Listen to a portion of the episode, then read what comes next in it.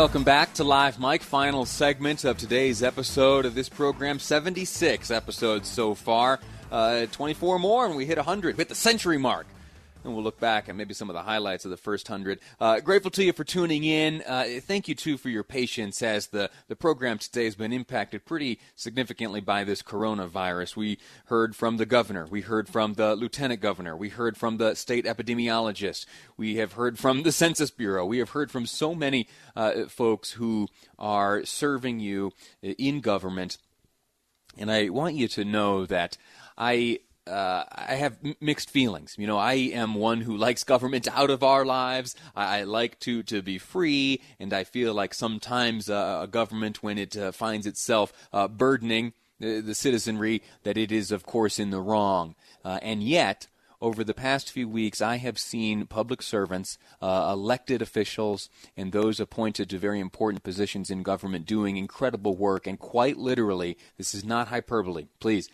quite literally saving lives. The guidance that we have been given from these experts, the guidance we have been given from people who have dedicated their lives to public health, is, I promise you, intended to help. I promise you, it is intended to save lives.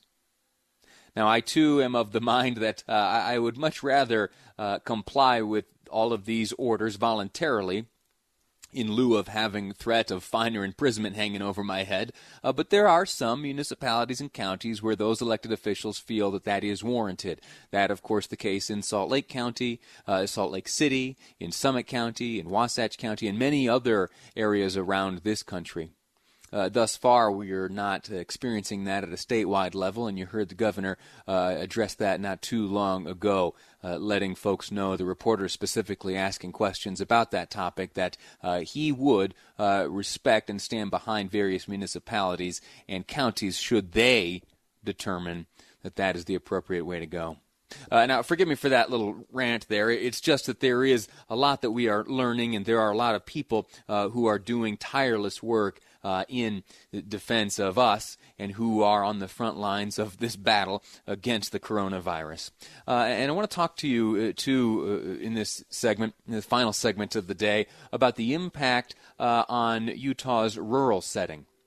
Let me give you a, a little backstory. Uh, my wife and I, we live in downtown Salt Lake City. In fact, I'm within walking distance of KSL, and yet I'm still, I'm still practicing good social distancing. Uh, the smart engineers at KSL came over to my home and set me up here in my guest bedroom with a little makeshift studio. I've got uh, some headphones and a microphone, a little computer here to make sure I'm able to, to continue this program, uh, but also uh, not exposing myself, my family, and my coworkers to uh, this coronavirus.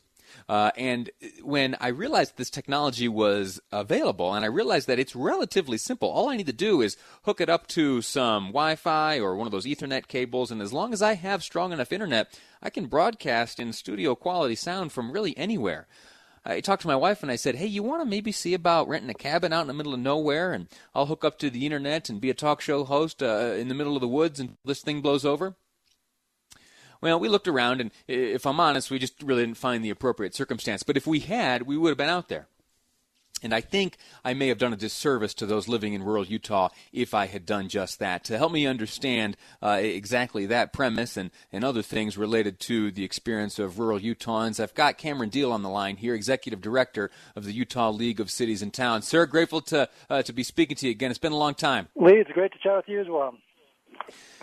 T- tell me this: what, what, right now is the experience of, uh, of rural Utah, and why is it best that uh, that uh, we not overburden the capacity of, say, the hospitals and the grocery stores out there?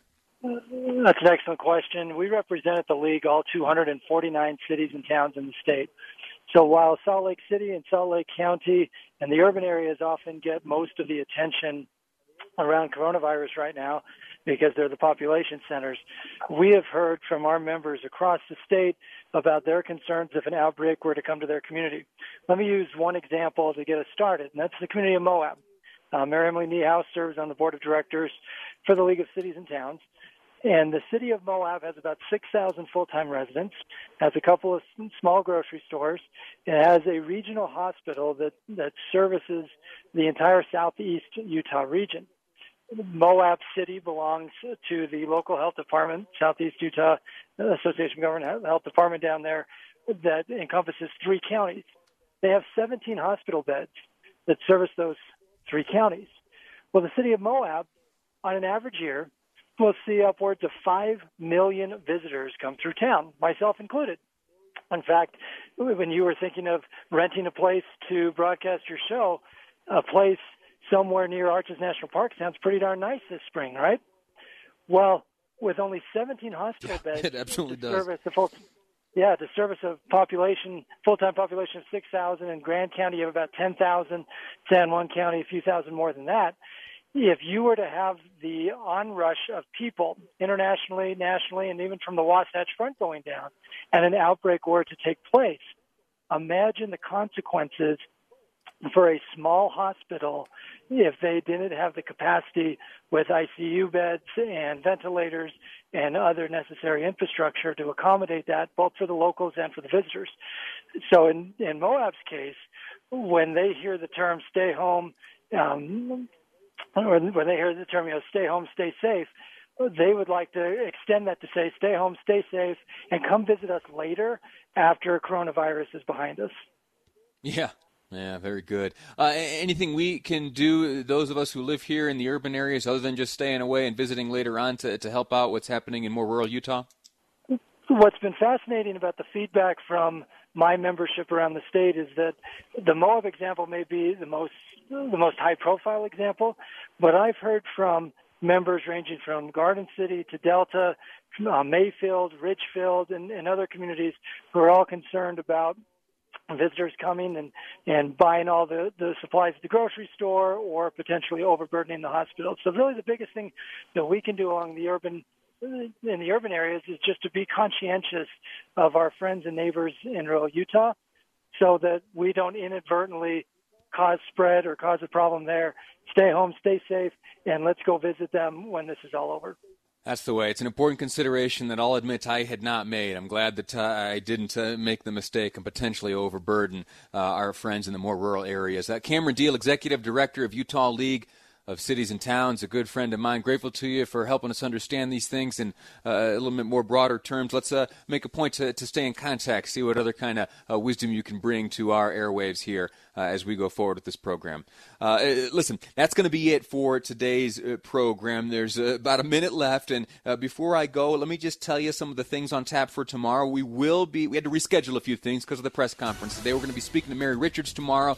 She has a documentary put together which will air in between conference sessions this coming weekend. It's absolutely fascinating, and it deals with the goings on in Palmyra, New York, 200 uh, years ago, not far from where I grew up. We'll also be speaking uh, with someone who deals with bartering. Money uh, might be hard to come by, but we've got stuff on our shelves to trade.